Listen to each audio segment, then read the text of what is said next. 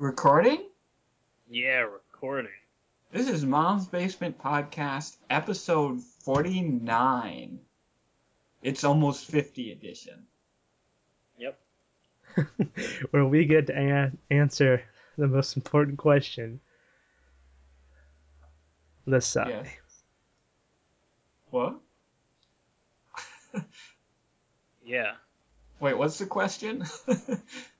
Lesai? Question mark? Question mark? Question. oh, Versailles. I thought. I thought you said Versailles. And I was like, you got a treaty for me to sign? Yeah. Anyways, there you go. There's a question, which is no Okay. question at all. I was gonna make a Steve Austin reference because of glass shattered. Oh yeah, can we break glass? That's the question. Can we break? Can we go. break glass? There you go. And the second question is Is Alex going to edit that in post production to make it sound like he's way smoother than he actually is? Of course, of course I am.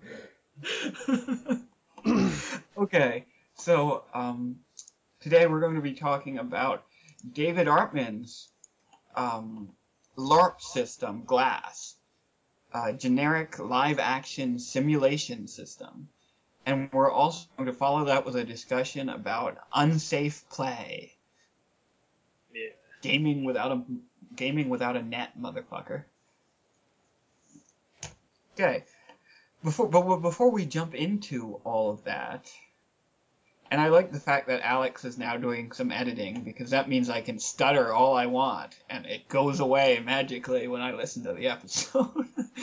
but uh, before we jump into all of that, any personal announcements? Any apologies? No, No. no apology. no. I mean, I'll, I'll make another. I'll, I'll make an announcement here. Um, okay. I'll stop being I'll stop editing so much so that way because I finally realized the more I edit, the more you guys just fuck up on purpose. it's true. It's true. Man, we do, you thought we didn't give a shit before. Now that we know someone will come behind us and clean up our mess, I mean, you know. Yeah, I mean, fuck. But anyways, yeah, that's that's all I had to announce. Okay. All right. Rudy, anything to say? Nope. Got a new man crush? Not really. No. You're celibate this week? Yep. Okay. Well, I, I don't fucking have anything to say. So let's jump right into glass then. Okay, a little um warning, I guess, a little note of caution before we begin. You have three guys who have never LARPed before reviewing a LARP system right now. I mean, we've done Never LARPed LARP. officially. Yeah, we've done Mom's Garage LARP, which maybe we'll talk about when we talk about unsafe gaming. Uh, but we've never been to a LARP convention. We've never been to a big public organized LARP. So we're not, we don't have that much knowledge about the uh, customs of LARP. I guess the guy, the standard guidelines of LARP. So keep that in mind while we talk about this. Yes. I Alex. have LARPed before. Really? Yes. Heavy. When I was six through the age of ten. I knew something like this was coming. Is this some the floor is lava shit you're talking about? Exactly. There you go. we I've done I think we've all done LARPing below the age of ten. After that, not so much. Man, I was doing I started doing that when I could as soon as I could get around on my own and kept doing that until uh until today. In one form or another, you know? Yeah. After I, that, that's our experience, our you know, our limited experience of it. You know, we we've done LARPing without all the extra rules attached to it. Yeah. And that's speaking of attaching extra rules to LARPing, that's really what Glass well, Glass doesn't set up set out to add extra rules to LARPing. What Glass is trying to do is and I think this is really interesting. Glass is attempting to establish a generic almost GURPS-esque system for LARPs that can be used regardless of the genre, regardless of the um, you know the uh, environmental constraints, regardless of the type of characters that you want to play. And it's also attempting to create a LARP system that is based on physical talents and abilities, you know, actual player skill. And not only just based on player skill, but based on using the actual skills you would use if you were actually doing these things. So if you want to hit someone with a with a weapon, you have to hit them with the foam weapon. you know, and if you want to hit someone with a projectile, you throw a beanbag at them. Or if it's a uh, ranged spell, you throw a beanbag at them. Mm-hmm. And so I think that's cool. Uh, I think it's it's a very ambitious goal, definitely, to have both a generic system, which is always tricky to do, and a system based on player skill, which is always nearly impossible to do. Yeah. And to have all of that be a LARP too, which means that everything is happening in real space in real time, is is is extraordinarily ambitious. I think. So we need to give Dave Artman points for that alone.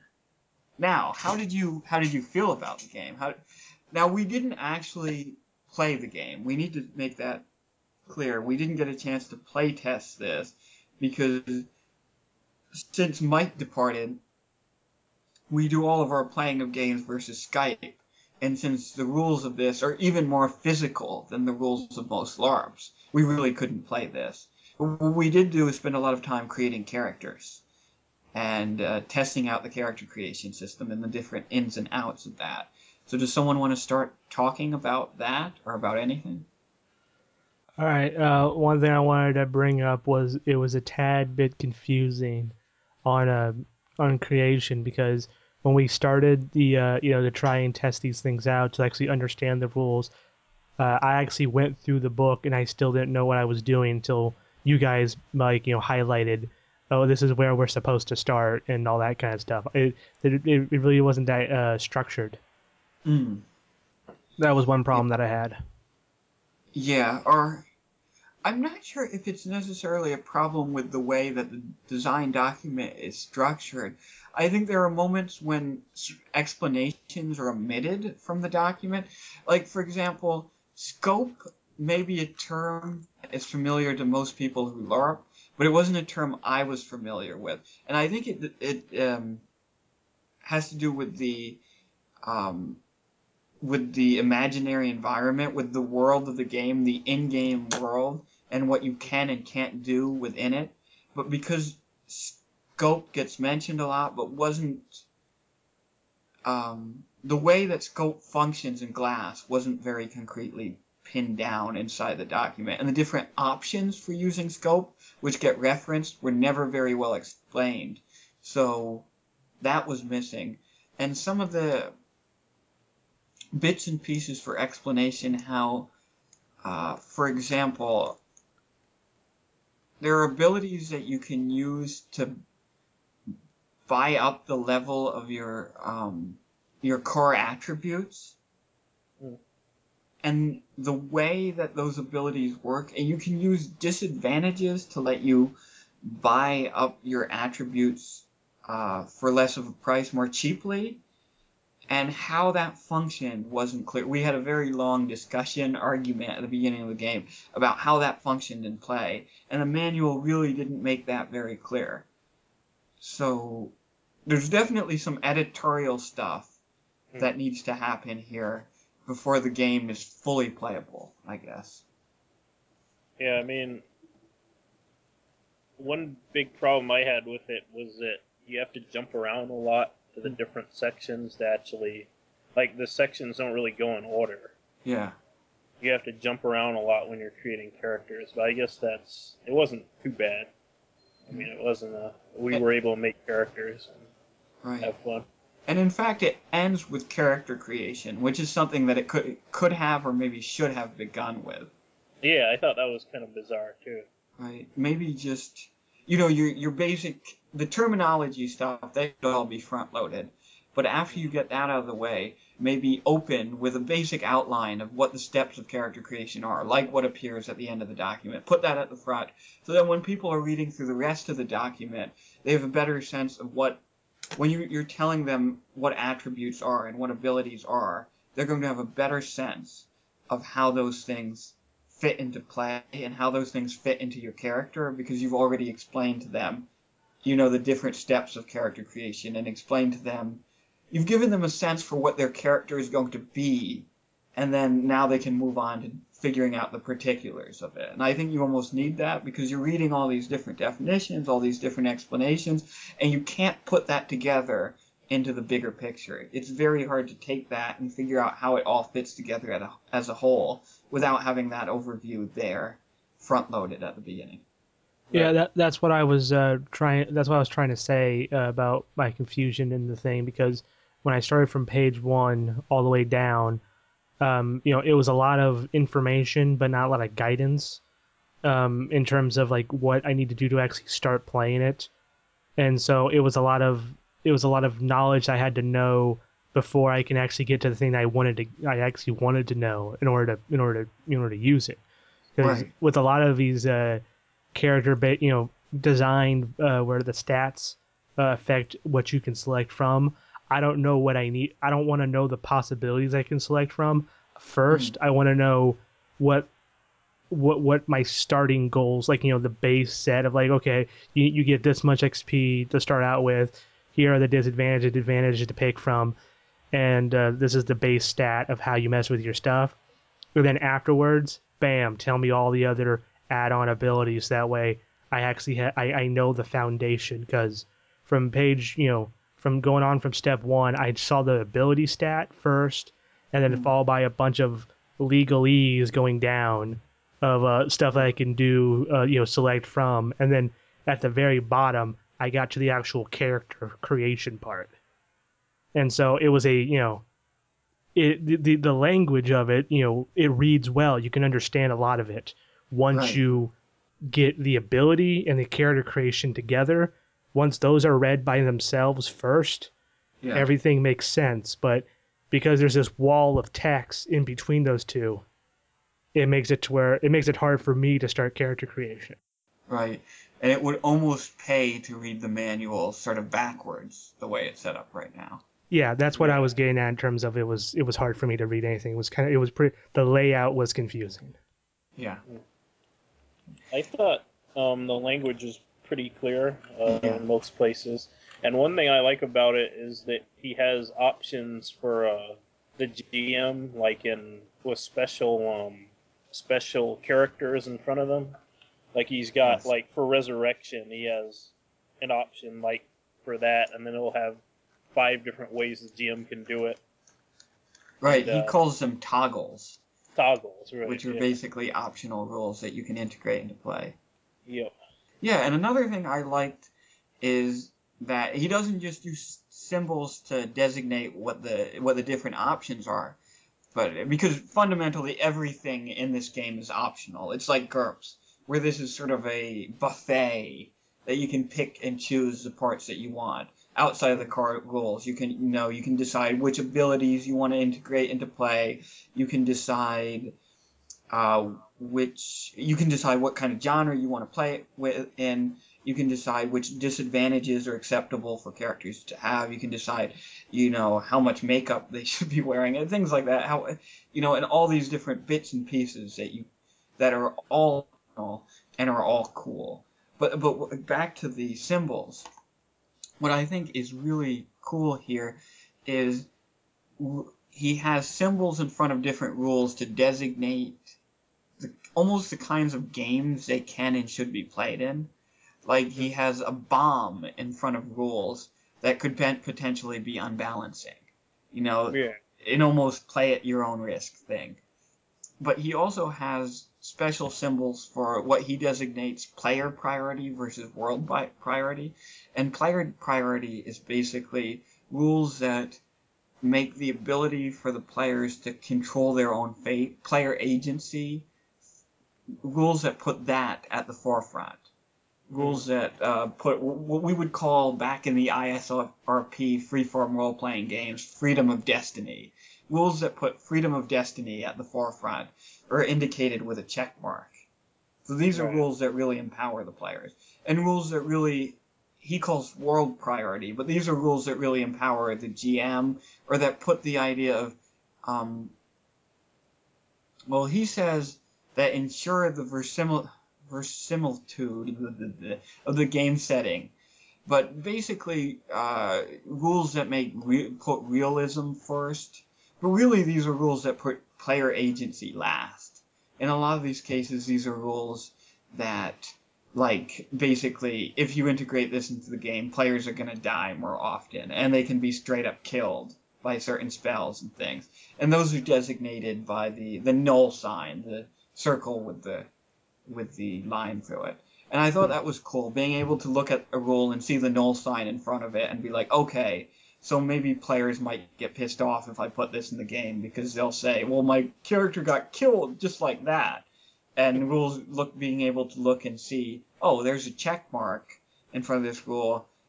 My players might get a little bit out of control if I include this. You know, I'm giving I'm giving some of my GM authority to the players if I use this rule, and maybe I'm cool with that, maybe I'm not. Mm. So that's cool. hmm So yeah, all, there were some good editorial choices here too. I guess is what we're saying. Yeah, like uh, Yeah, is- overall, it was it was very clear on the on the writing aspect, as in the words were clear. You could understand this what what they're what he was trying to get at, but it was the uh, the organization. That's why that, that's all that was. There was just a little trouble in the organization. So yeah. So let's talk about the system itself. How did you Mhm. feel about this? And there are really two parts of this system, right? There's the parts that are resolved via player skill, which basically means tap someone with a sword if you're hmm. trying to hit them or touch them, and well, well with a foam sword, you know, and throw a beanbag at them if you want to hit them. And there are other other things, but there's the, you know, physical actions to resolve physical situation stuff. And then there's the GURPSy generic system for creating characters, which is built out of a bunch built out of attributes, which are basically your core ability scores, and then abilities, which are a bunch of things that your character can do, which are um, and then the abilities can be modified in lots of little little ways by adding advantages and disadvantages to individual abilities and things like that. It's very GURPSy, as I said, very, very GURPSy, in the sense of having a bunch of modular options that you can stick together. So you have those two parts of the rules. Uh, which part do you guys want to tackle first? Uh, I was just gonna say the live action type stuff. Okay. Let's tackle that first. How did you feel about that? How did you feel about the idea of throwing a beanbag to hit someone when you're trying to hit someone with someone with like a ray attack or with a with a ranged spell? I uh, I like it because it basically takes all the cool stuff about dodgeball and gym class and makes it into a fun role playing game. And uh, I think he, he definitely has like a lot of rules for safety and stuff like that, Right. but they're not overbearing. yeah. Like you know, they don't take the fun out of it. Like I I've read some other LARP document, read some other LARP type documents, and some of them it, it seems like the rules for what you can do and how you can do it are like so Oppressive.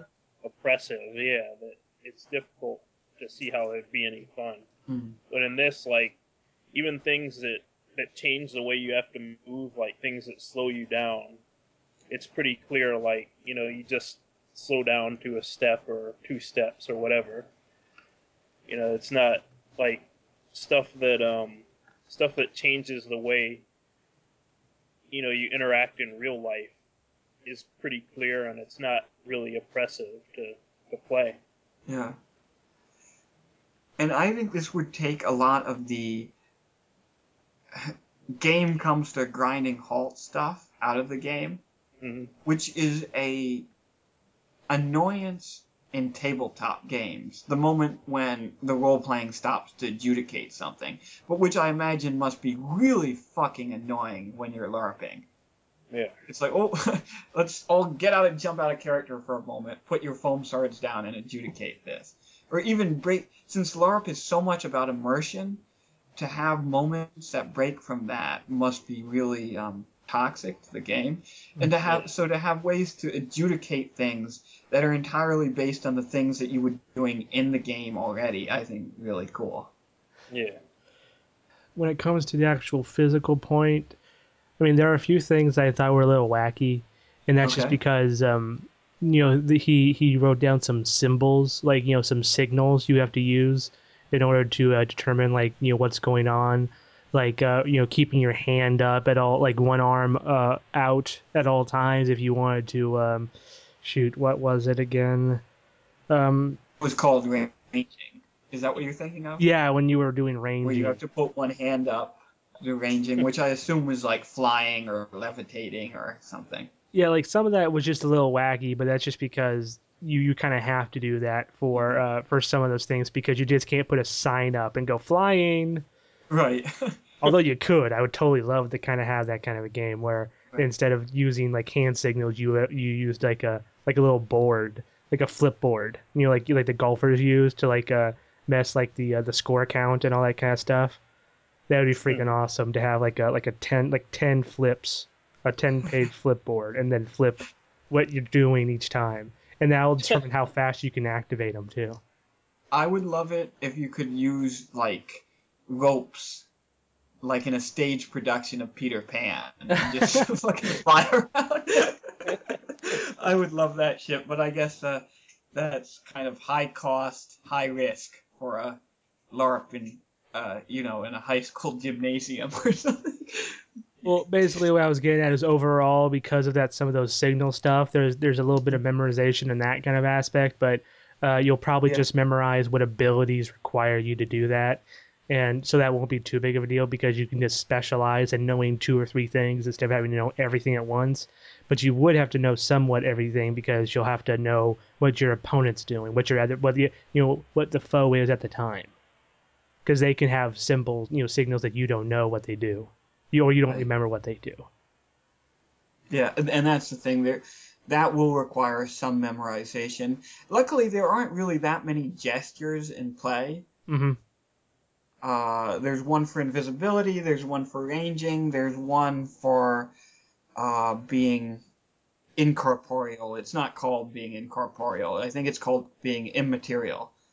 Uh, and, and there's a few others for, uh, and then spells you can create your own gestures for, which is cool, by the way. Being able to create your own incantations and gestures for spells as opposed to having them dictated to you hmm is, I, I think, would be a lot of fun. Yeah. yeah. Overall, that was my only my only big whoop. You know, in terms of um, in terms of saying for for the game is it, it's a little it's a little goofy. You know, a little silly for some of those signals, but they're necessary for for a few of them. Yeah. It's just one of those things where if I actually played this game, I would probably be hesitant to actually use them. Yeah, maybe. I wouldn't, but I'm not afraid to make a ass of myself. But I mean, I think in a situation like this, when everyone is already running around in costumes with foam we- weapons, I mean, I think you're past the point where you can be like, man, I'm kind of afraid I might look goofy. I, I'm not afraid I'll look goofy. I'll be like, man, this is stupid, as I'm as I'm doing it. You oh, know, you're afraid it might take you out of the game a little bit. Yeah, exactly. I see. Yeah. I definitely wouldn't be afraid to uh to LARP pretty much anything. Hmm. But like I said, it's I w- not it's not a fear. I just just make sure that's clear. It's not a fear. It's just it's Uh, a knowing. It's kind of stupid. Right. It's Right. self being self conscious. yeah, it's yeah. I'm self con. I, I I understand. What were you saying? I have very little pride anyway, so Whatever. yeah, whatever. So, anything else about the actual physical skill resolution?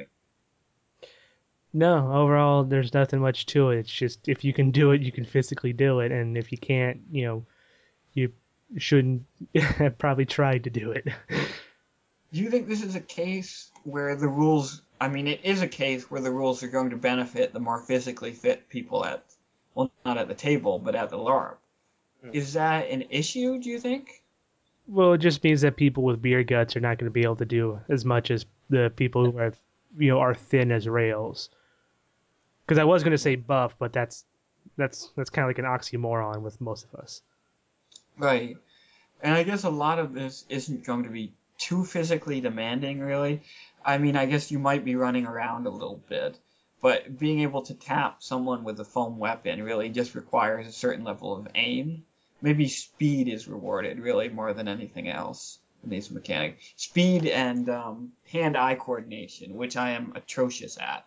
I would get killed in this game. Like literally, my character would be dead. well, that's why you would have to focus on getting a crap ton of XP and character creation and just having stare abilities. that's true. Just point at someone. I think I can pull that off. Exactly. I did like that with character because I want to start talking about character creation now. I did like Yeah, how okay. there was a bigger penalty for staring than it was for actual like physical swings and for throwing things. Was that it Yeah. was a plus two instead of like a you know blah blah blah. Yeah, it costs more to. A stare ability for people listening, by the way, basically means instead of throwing the beanbag at somebody, you point at them. And of course, that's going to cost more because that's a lot easier to do. You Yeah. basically guaranteed contact. Yeah, so it, it rewards hand-eye coordination and physical abilities in terms of the uh, the uh, character creation. If you want to be, you know, just sit in your uh, in your wheelchair and just uh, you know go pew pew pew with your with your hand lasers, then you're gonna have to pay for it. Pay for it, pay dearly for it. So okay, we're, we've sort of transitioned into the crunchy bits, the mechanical bits here. So how did you guys feel about that? All right. I feel that it is pretty darn easy to abuse this game if your GM does not put a foot down on um, some of the ridiculousness. Because it's just like GURPS, where if you if you actually read the rules for GURPS, you know, in terms of disadvantages and advantages, there are a lot of disadvantages you can use that won't really affect you too much and give you a crap ton of experience to yoke out your character. And I kind of made that point when uh, he asked us to just make characters you can break the game with. And I made myself basically a quadriplegic that um, can levitate instead of um, having to move normally and uh, shoot mine bullets that Right. tire people. And I, I think that any good GM would say, no, having your quad, ha, the fact that your quadriplegic can leg, levit, legislate. My quadriplegic can legislate. Okay, I, I am, must not make Gabrielle Giffords' joke. Okay, moving on. The fact that you're any any good GM will say that the fact that you're quadriplegic, which earned you 280 some XP, Mhm. bonus XP, can levitate and move freely with the ranging ability. Uh, no, you know that's totally in contradiction with what those disadvantages are trying to accomplish, you know, and especially in a LARP where the whole point of those disadvantages is the profound effect they have on your ability to move around in a game where moving around is 90% of the game. So I think any any GM, any good GM would say, "Fuck no." Well, But yeah, oh, go ahead, Will. no, no. I was about to say the counter to that is if all you have to do is just make a character that can stop mental abilities, and then I can't levitate anymore. That's true. That's true. I guess. Uh, yeah, if you can figure out a way to do that with the rules. Mm-hmm. But yeah, I guess there's some. You do mention something though that I think is is important here. This is a game like any generic game, and especially like any generic modular game, where a lot of impetus is on the GM to decide how to make the game balanced Yeah. or to preserve game balance. And that's not something I have a problem with, but it's something I could see people having a problem with. Rudy? Yeah, I'd like to see more, I guess, GM advice, but I guess that's the section he doesn't have done yet. Yeah. Um, you know, how the GM is actually supposed to uh, decide what's fair and what's, you know, crap. But uh, other than that, I thought um, I'd like to see more on items and props because um, there were there are rules in there for the, for items um, but I wasn't sure how to apply the rules um, for abilities to items. That was a little unclear, Mhm. and uh, I wasn't able to make an item that I wanted to make, basically. but Which was your phylactery or the Bone Lord? my phylactery. But Okay. I'll get to the Bone Lord too. But um, basically, I was trying to make my Lich character who um, who has phylactery, and when he dies, his soul goes into that, and uh, he resurrects in what is it, one d four days or something.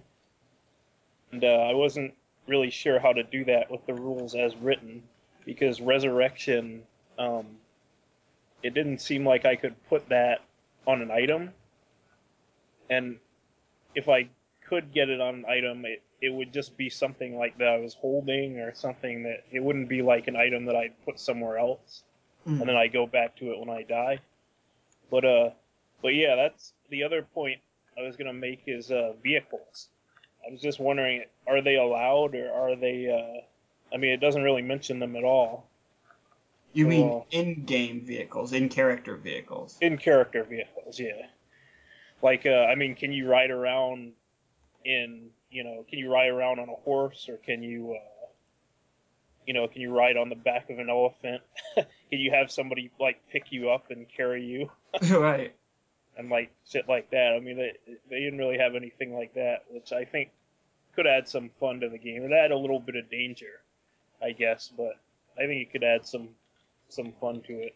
Yeah, and I mean, there's ways to do it without adding too much danger. I mean, you could Yeah. basically have one of those stick horses, you know, and just put padding, foam padding on the on the stick part of it. Yeah, You, you know, the ones that are basically a rod with a horse's head on the end of it. yeah, Something like that. I think that would add some atmosphere to the game. hmm and add something to the world because let's face it how you get from place to place is really important in fantasy worlds or in any in all of these genre games being able to be like i'm riding my spaceship or i'm riding my magnificent spe- steed or i'm riding my beetle you know it's meaningful and it and it really helps people get into it i guess in some ways Another thing that I liked was the um, the way he does. Uh, how do I? I'm trying to think of what they're called in here. Basically, things like, you know, like a canyon in the ground or something, or like a tightrope is one of the examples that he gives. are you talking about barriers or are you talk- Barriers, uh, yep. I think they're called barriers. Yeah. something that you need to get past something that you need to get past. Basically, I like how easy it is to. Uh, it's basically if you have the ability score, then you get past it. If not, then you can't pass it until you hmm. know somebody helps you or whatever. I think that that in play would speed things up a lot. Yeah. And in fact, they have rules for determining how many people can work together to get past, over a barrier or past a barrier or to Right. break a lock, which I thought was really interesting. Yeah, How how much you can how many players can pool their ability scores in order to break a single lock. And that makes sense because you know, eight people can't really work together to break a lock, but maybe two people can. yeah, in the real world. So once again, it's it's very much linked to the idea of would this work in not in the real world, but would this work in whatever rough facsimile of the real world we're trying to create, you know, in Right. whatever fantasy world world we're going to create. Does this pass some basic plausibility test test, which um which definitely helps. Uh, once again, with immersion, which I think is really everything in a LARP. hmm So, how about the the modular nature of this? The fact that you have all these abilities that you can give or take, and that you have all these advantages and disadvantages that you can use to modify what the ability does, how powerful it is, and also how much it costs to buy. How did you feel about that? The overall um, construction of like um, how to create abilities, like the uh, the formula he uses, is pretty sound. It doesn't Yeah, require it that does. much. Um, I mean, you still you, you need to do some math there, but I'm tr- in terms of overall like confusion, there's very little, and it's very it's very simple on that part. So that one, you know, bonus to to him. Uh, but um, the, the the the thing I always have trouble with uh, with games like this, the modular style, is basically the design is based on a lot of catch-all situations, and because of that, sometimes things can be missing that people that you know the author did not see coming, like the use of vehicles and such. Maybe that was just a personal choice for the whole safety thing. Yeah. Um, Yeah. but um, you know there there are ways you can safely use stuff like vehicles but the, the whole point is because of those catch-all ways there there are things that can uh, not be included because of uh, you know because of not you know not thinking of those possibilities and so Yeah. and then also the overall bloat of the system because you have to do an initial read through in order to understand everything and then you'll have to cherry pick as you progress you know making Yeah. your version of the larp so those are the only two really negatives i have about any generic system like this is that there's a lot of info to go through and then you'll have to take your time to go through that and then cherry pick based Yeah, on what the that- wants That's absolutely true. The, this may be very pick up and play for the players, but for the GM, there's a lot of choices that you need to make here. And there, there's a lot of decisions that the GM needs to make in order to ensure that the game is going to be the game he wants to play, and that it's going to be functional, and that people are going to enjoy themselves. And so the GM can't just. It's not like a module or a simple game where the GM doesn't need to do much prep work. Right. You know, and that I guess could be a barrier to entry, especially if you're not experienced in GMing LARPs. Yeah. It's like an expert manual instead of a uh, you know basic level manual. You're kind of like like a mechanic in a manual. That's what I mean. Right, right. Hmm. Rudy, how did you feel about the modular nature of it? I basically thought that a lot of the abilities um, were very catch-all, like Alex said. Mm, I thought I felt that was a good thing because most of them can actually be used for more. They're they're just like clever ways to use the stuff, and I think that finding those ways would be really fun. You know, just from the character creation we did. So Yeah. um, I'd say I I really like how I think it's just the right level of modular, and in the back where he gives the uh, the table for the genres. mm, I think that's important to have that for GMs, like you said, that are new to GMing a LARP. Or, and he lays it out pretty well. He lays out each genre pretty, you know, yeah. pretty effectively. So Yeah, I definitely agree with that. One thing that's really cool, I think, about the modular nature of the game is that the game is designed not only to run like self-contained high fantasy games and self-contained historical games and self-contained sci-fi games, but it's designed so that you could take a character, your favorite character from any one of those games, and then do a mashup and actually have all of those characters together in the same space using the same uh, rules and he mentions a Neanderthal fighting a Jedi, and I thought, yes. you know, but there, there's so many ways you can use that, and yeah, you have to be mindful of the power of the characters, but that's the only thing you have to be mindful of. You don't have to be mindful of setting specific abilities because the abilities are kept generic. You don't have to be mindful of anything else. You just have to make sure that the power balance is right or that the players are fine with there being a power imbalance. And then you can have a Neanderthal fight a Jedi using the same system in the in a physical space as a LARP. And everything can be cool. And I think that's I think that's great. All the possibilities there. And you can really this way you can LARP out like all of your favorite fanboy arguments. yeah, like Superman versus Batman. Let's LARP it. And let's LARP it using actual physical skill to determine if Batman can hit you with his batarang. you know? yeah. Oh man, that would be fun to see uh, somebody try to play the Flash. yeah. Especially if, you know, Aquaman just happens to be more physically fit. yeah. Yeah, so I thought that was pretty cool. Well, we're actually pushing 45 minutes at this point. I'm sure when Alex edits out all of our ums and our, uh, the moments when we uh, repeated ourselves or fucked up or whatever, it's going to go down lower. But anyway, so I, I think that um, it's time to start thinking about wrapping up our discussion of glass. So, final thoughts on glass, Alex. It serves its purpose. I personally would probably not play this game often, or at least with the current uh, some of the current rules. Because Alex is a little self-conscious. No, because I, I know it's stupid, but it's it's it's it's retard fun, which is why I said ten and below people played played LARPs all the time. Rudy? I would play this game, and uh, I would like it. Yeah. Um, I think it's a good intro to LARPing for Mm. people who've never done it before.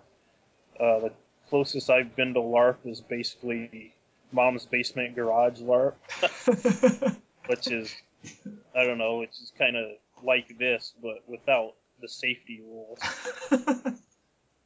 So, uh, yeah, I think it's a great intro to LARPing, and uh, I'd like to see it develop even more. Yeah, this made me want to LARP, which is pretty amazing. Mhm. I mean, I guess it's not that amazing because once again, Mom's Basement Garage LARP, but this made me want to LARP in the company of other human beings. And anything that makes me want to do anything in the company of other human beings is amazing. so anyway, um, so Rudy kind of set the stage for our second discussion when he was talking about our old days LARPing in my garage, uh, which is unsafe gaming, gaming without a net, or putting yourself in danger while playing an RPG. And there are really two ways to look at this, right? There's gaming that is physically unsafe, where you might actually hurt your body. And then there's games that are emotionally unsafe, where you might hurt your feelings. Yep. Which one do you want to start with?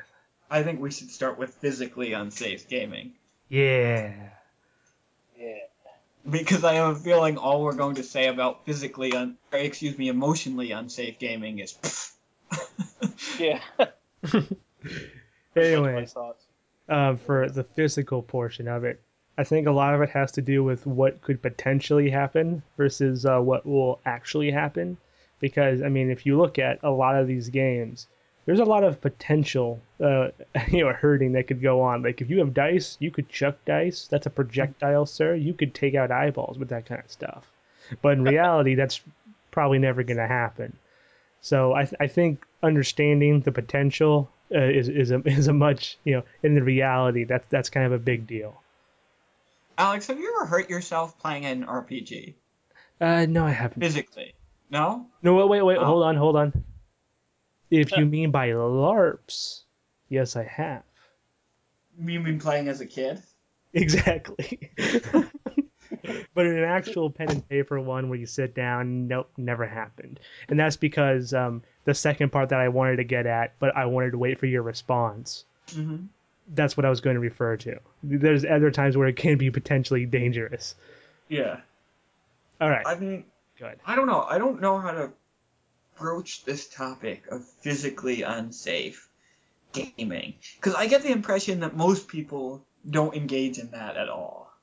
Mhm. I, I mean, I understand that some LARPing that ha- I mean, I I think maybe it goes back to um, you know, the steam tunnel myth.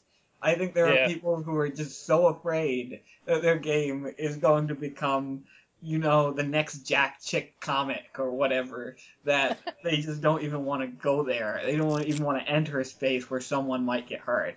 And then, you know, people have a natural aversion to physical pain.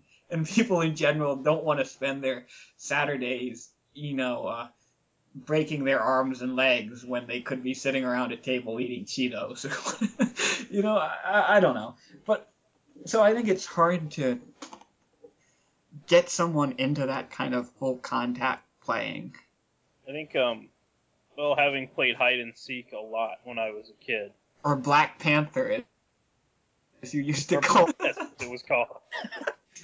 um, I think it's it's fairly easy to get people. Um, in fact, maybe I think more e- easy um, getting people to sit at a table and create shit. Mhm.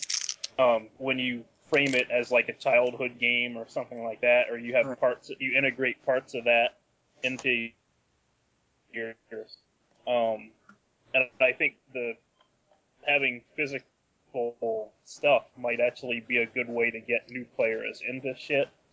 Uh, It's even if physically demanding stuff. stuff, yeah. I mean, stuff that's not necessarily 100% safe, but, you know, like, everybody's done it as a kid. Like, you know, climbing trees and, you know, running around, falling, snow sledding, that kind of stuff. All right, so one you know one thing I would probably include for that physical um, physical safety kind of thing is um, I know one time people would like to use props every now and then for their uh, you know, physical activities there, and um, this is the most easiest uh, you know going like a no duh situation, but bringing actual weapons. Yeah. which has actually happened, you know, in a few of the games I played, where someone would bring a real knife and pretend as he was a thief, and and, would- play around with it on the table, as if it was cool. Oh, there you go. Did he stab anyone with it? Uh, no, but um, definitely did not make me feel at ease Hmm. because it was Yeah. it was not just you know like keep it around himself and then like you know sheath it when it was you know when he was not you know acting like he was getting ready to stab somebody. It was him playing with it the entire time, Right. and That sounds like a recipe for awesome. Right. exa- a recipe for awesome. Yeah. Uh, yeah. Yeah. Yeah, and I guess no one wants to have to wear a helmet or a flak jacket to play a tabletop role playing game. Exactly. but you know, I, I- yeah, Rudy. Well, I was just gonna say, uh, what about games that we've played that turn physically unsafe? We turn, I mean, we talked about the Mom's Basement uh, RPG, Yeah. but uh, what uh, what about that? Have we ever hurt ourselves? You know, who's who's hurt themselves playing an RPG here? I have. Uh, I've skinned my leg up pretty nicely, and I didn't even notice it until after the game was over.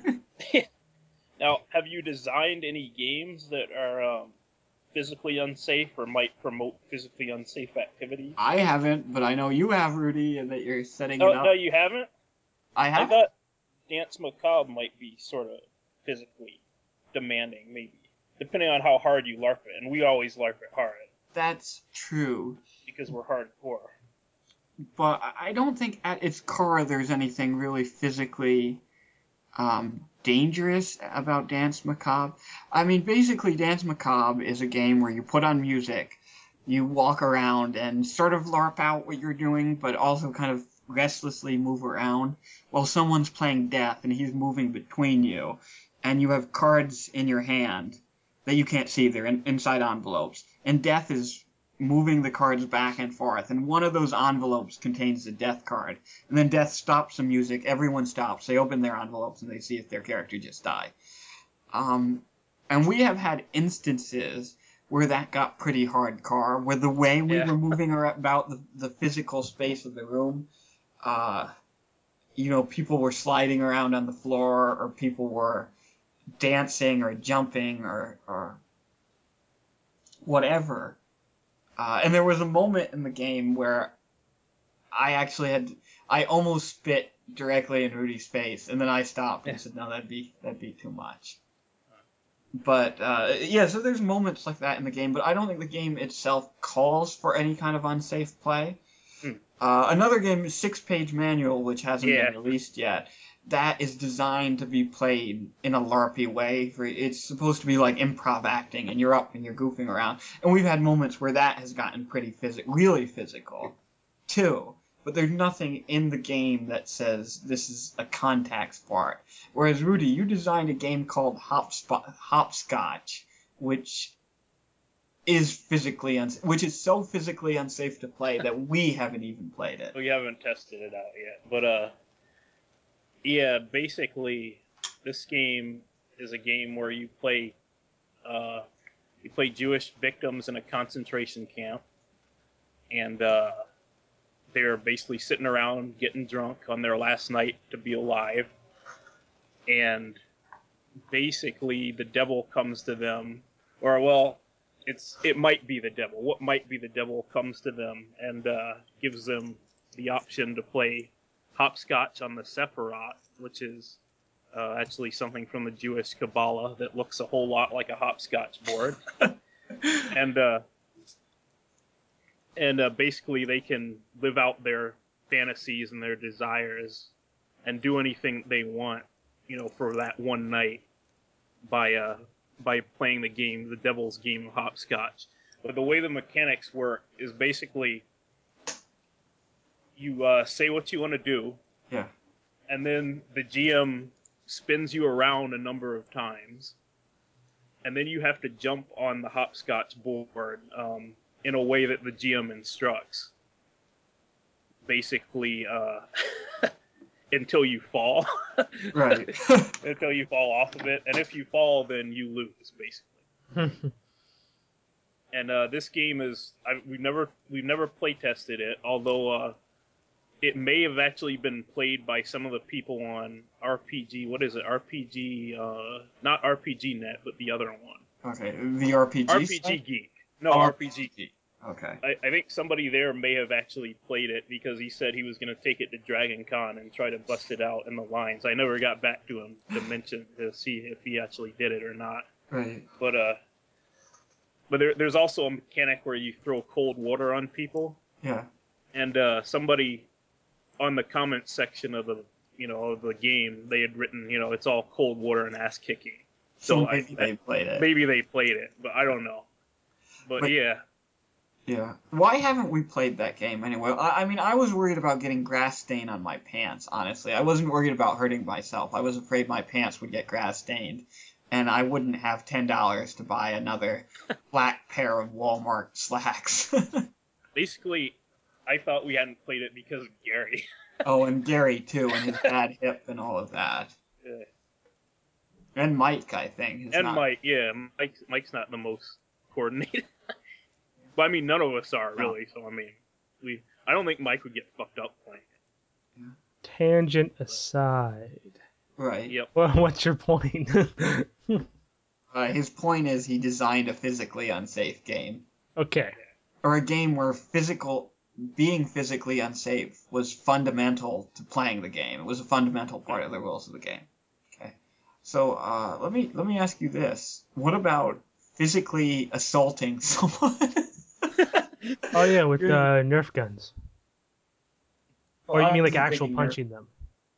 Uh, we have had games where I don't know if we've ever had anyone really, you know, close fists punch anyone, but we have had games where we slapped each other or grabbed each other and shook each other or uh, crawled into the other person's lap, which I, I guess could be, which I guess could be sexual assault. Yeah. And uh, way, don't forget the game of uh, Needs of the Few where you actually spit on uh, Tom. oh, did I spit on Tom? I think that Yeah, remember when when you were playing uh, the what did she? She had cerebral palsy or something. act- or Oh, what did- okay. what was her, her deal? But yeah, basically she was drooling all over the place, and you drooled a couple times, and it was awesome. Oh yeah, that's true. And Tom, there was some really. I'm trying to think. There was a, a time we played six page manual. Something with me and Tom that got really like questionable. Yeah, I can't remember what exactly. Oh, I think I I swallowed Tom's spit or someone spit. Oh, yeah.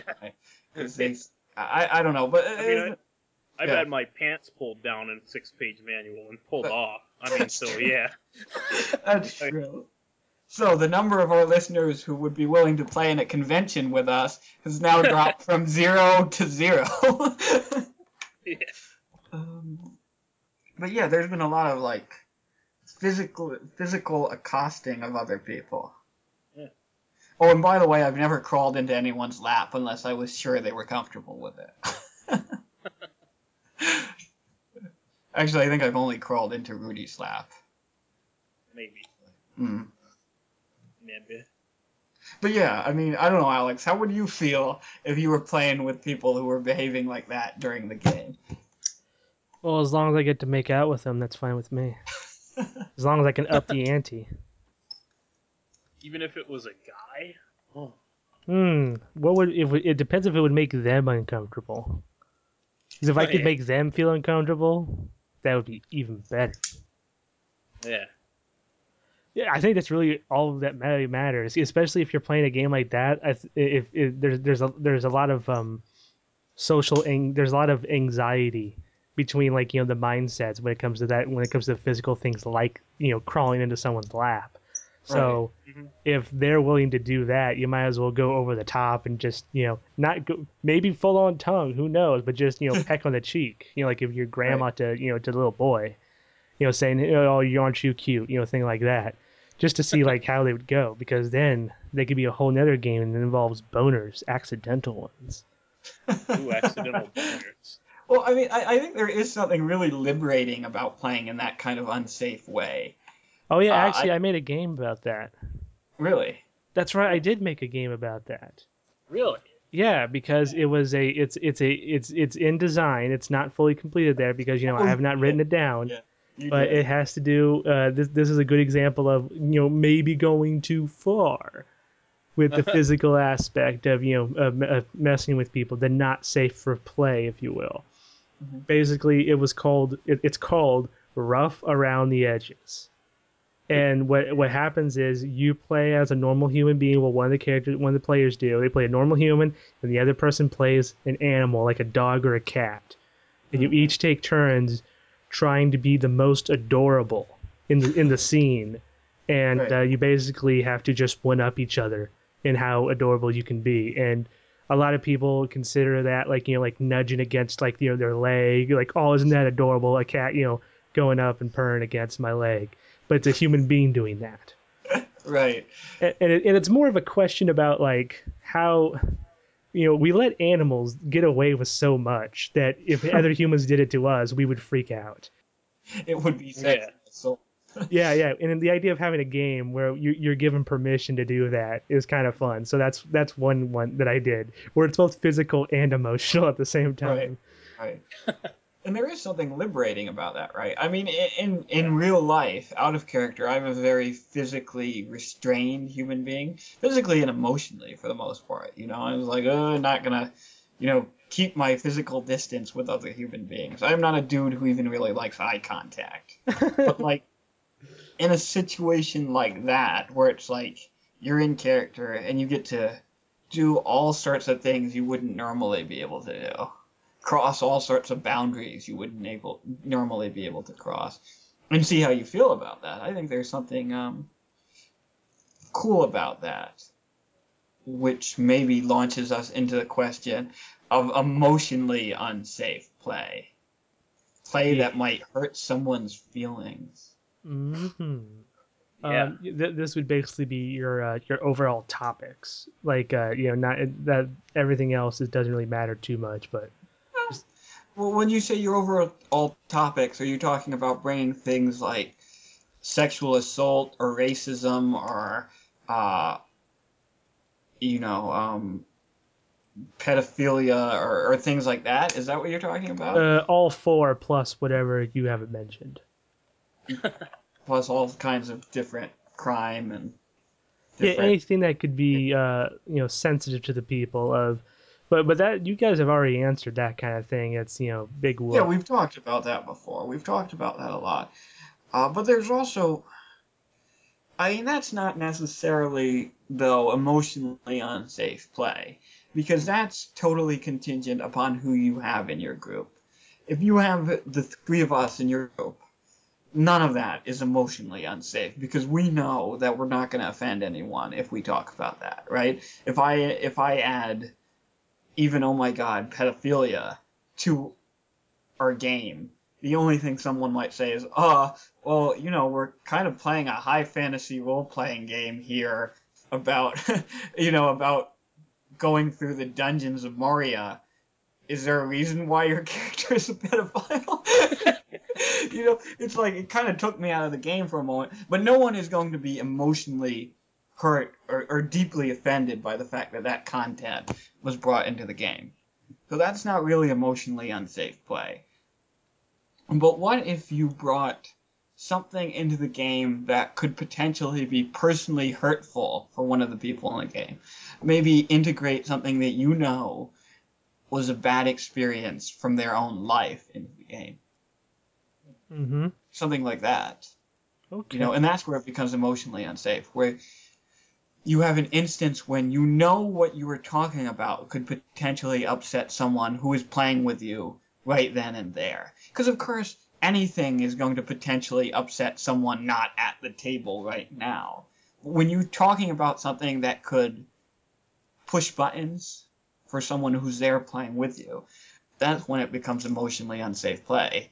And that's when people start talking about lines and veils and I will not abandon you versus nobody gets hurt and all of that. But really, how do you feel about that? How do you guys feel about bringing that kind of content into the game? My policy is basically don't do anything that would get you punched in the face by Gary. Um, and that's pretty much it. I mean, I, I mean, obviously, when you're playing with your friends, I mean, because you know the people, I mean, there's a chance that you could bring up something that might, you know, hurt them or you know something from their life or whatever. But uh, generally, we try to stay away from that, or I try to stay away from that anyway. yeah, And, you do. um, but I mean, I guess it's weird because this is a case where maybe playing with people at a con might Mhm. actually be easier than playing with your friends in some to do it for some types of games. I mean, like games that demand that maybe some games that demand that you use parts of your real life, maybe. And uh, because your friends know a lot about you and know, you know, know your dark secrets and whatnot. And uh, I don't know, some people are just uncomfortable with that, with bringing that kind of stuff up. I'm really not, but right. I think that it's just a case where maybe it, it kind of depends on the game a lot.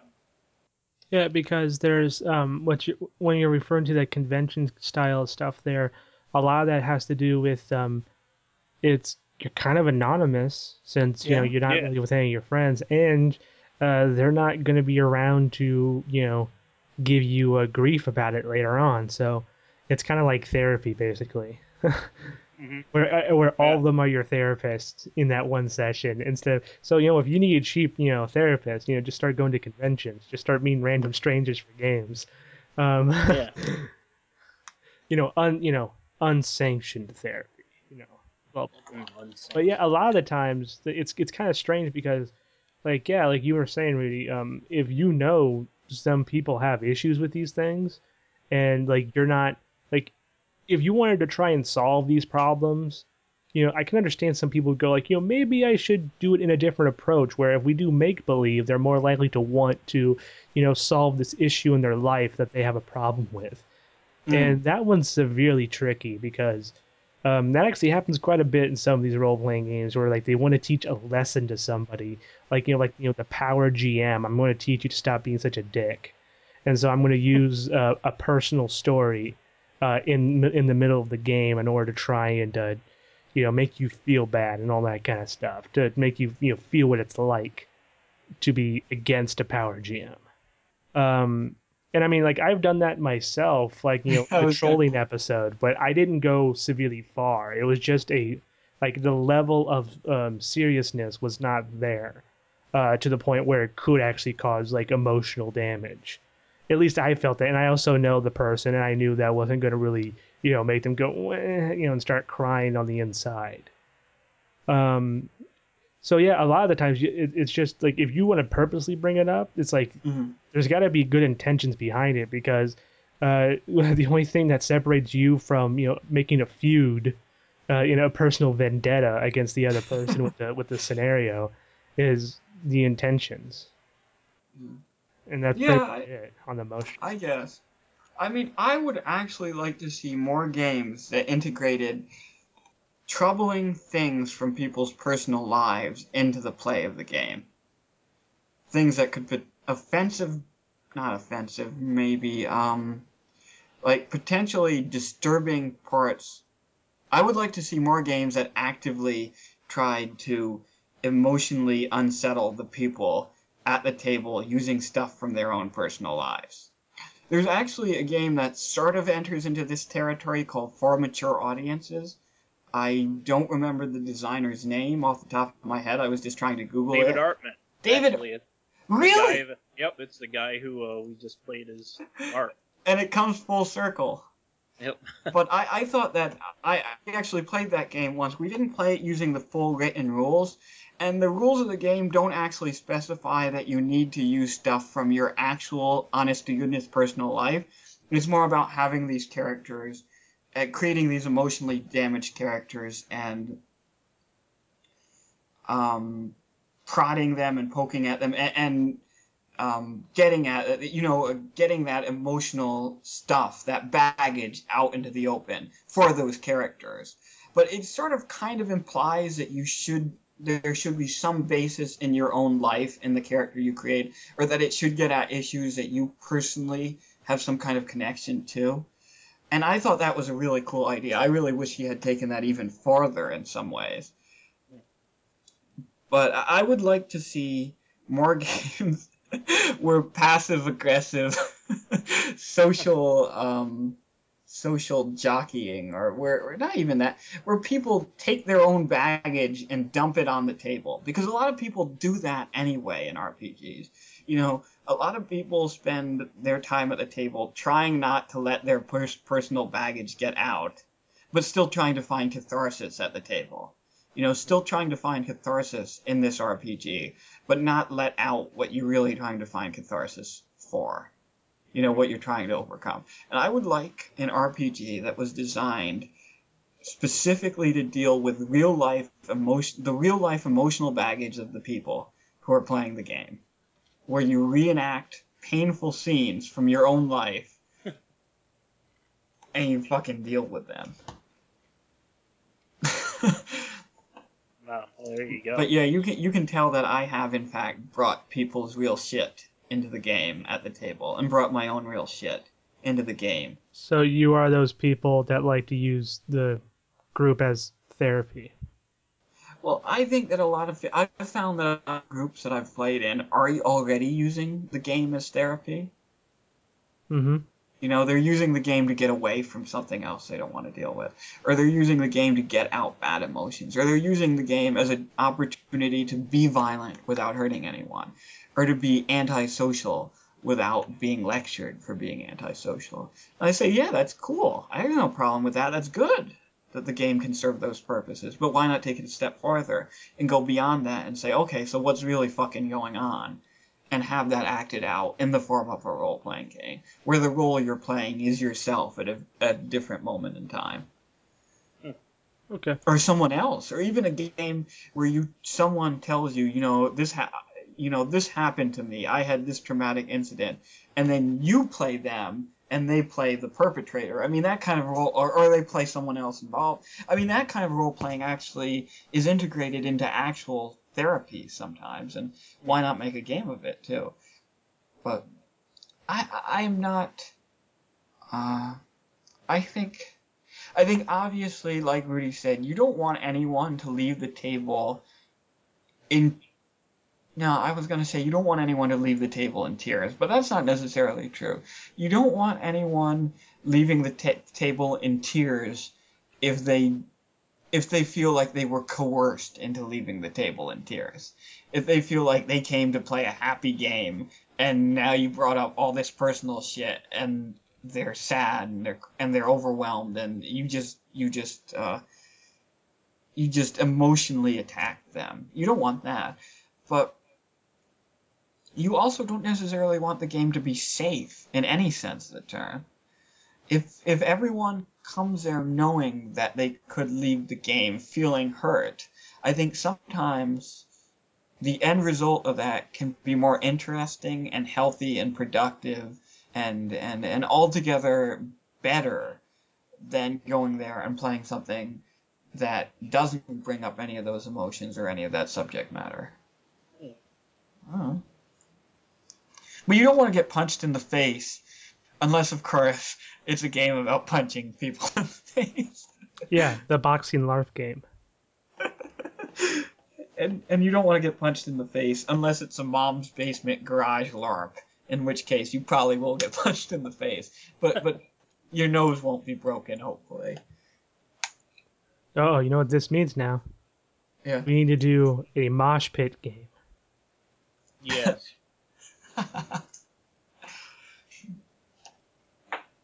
All right, without further ado, so that was that was it. Any final thoughts on unsafe play? Alex. as the okay, basically you'll know when you've gone too far and pissed somebody off, and as long as you don't start fisticuffs, um, everything's okay with what you do. Oh, and the obvious, the stupid shit like uh, bringing knives in the middle of a role-playing game, which could potentially, you know, hurt people by cutting them. Yeah. Repeatedly. Put the wep- yeah, put the fucking weapons away, Rudy. Rudy, who we've had to disarm at moments. Well, he when we would play in my garage, there was an axe there, and he would we'd have to hide the axe before we started playing, so Rudy wouldn't pick it up. He never actually attacked anyone with the axe. We were always worried he was gonna like drop it and hurt himself, or that he was gonna swing it around and accidentally cut someone. So we had to take the axe away from Rudy. Rudy, any final thoughts? Um, not really. Just don't get punched in the face by Gary. That's about it. Yeah, because Gary can punch fucking hard. Yeah, you can. Gary's a big guy. So yeah, that that would be the thing. Um, I don't have any, much to say that I haven't already said. Unsafe play is cool. I like to play unsafe. Yeah. I design uns. I like to design games that might make people cry. Because I'm an emotional bully. so that that was Mom's Basement Podcast. Yay! Mike coming out. Oh, oh. Oh, What? oh. Oh, Alex not, is not already. gonna yeah. remove it. I'm waiting for you guys to say we're done. Are we done? Rudy, are we done? Yes. We're fucking done.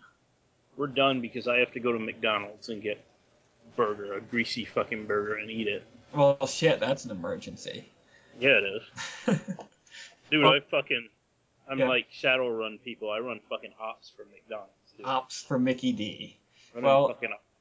Since this is a career thing, we don't want you to lose your job, Rudy. Um, I guess it's fucking over. It's done. Mike coming out. Oh. Oh. It, is that it? Alex? Oh no, Alex may have died. Oh shit. I guess we played a little too unsafe. No, I just like you guys. I like how you guys squirm, but I just stopped saying anything. It's like, oh, we gotta. Does he want us to keep talking before we just stop? Or, what? Uh,